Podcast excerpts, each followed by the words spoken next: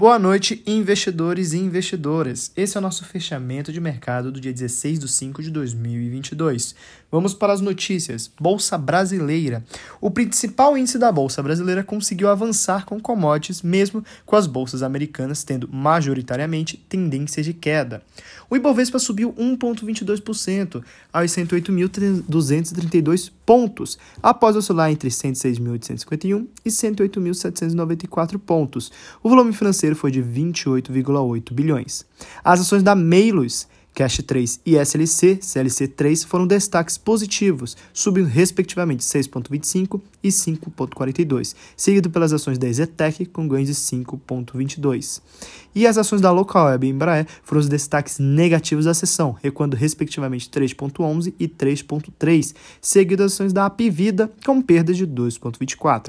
Já na política e economia, Hoje, Bolsonaro sinaliza que pode mexer em distribuição de lucros da Petrobras, Petra 4, mais cedo em conversa com apoiadores. Bolsonaro diz que tem, que tem abre aspas, mais coisa para acontecer na questão do petróleo, fecha aspas, e que o governo está buscando alternativas nos juros de dólar. Hoje, o dólar encerrou o terceiro pregão consecutivo no vermelho.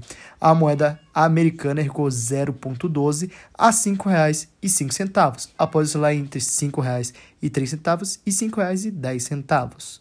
No aftermarket, às 17h07, os juros futuros recuam após comentários do diretor de política monetária do Banco Central, Bruno Serra, e da nova queda do dólar. Em evento organizado pelo Goldman Sachs, Serra disse que o Banco Central prefere manter a Selic o mais estável possível. O DIF para 23 recuou 0,85 pontos base a 13,36%. O DIF para 27 recuou 1,69 pontos base a 12,18.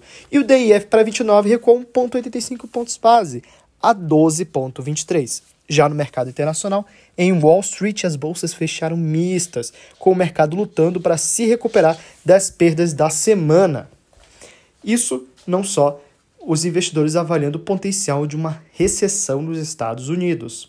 O índice Dow Jones subiu 0,9 aos 32.224 pontos. O SP 500 recuou 0,39 aos 4,39 0,8 pontos, enquanto o Nasdaq teve baixa de 1,22% aos 11.662 pontos.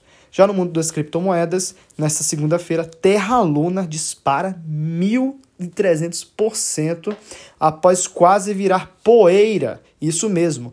E desenvolvedores lutam para que a criptomoeda volte a valer mais que centavos.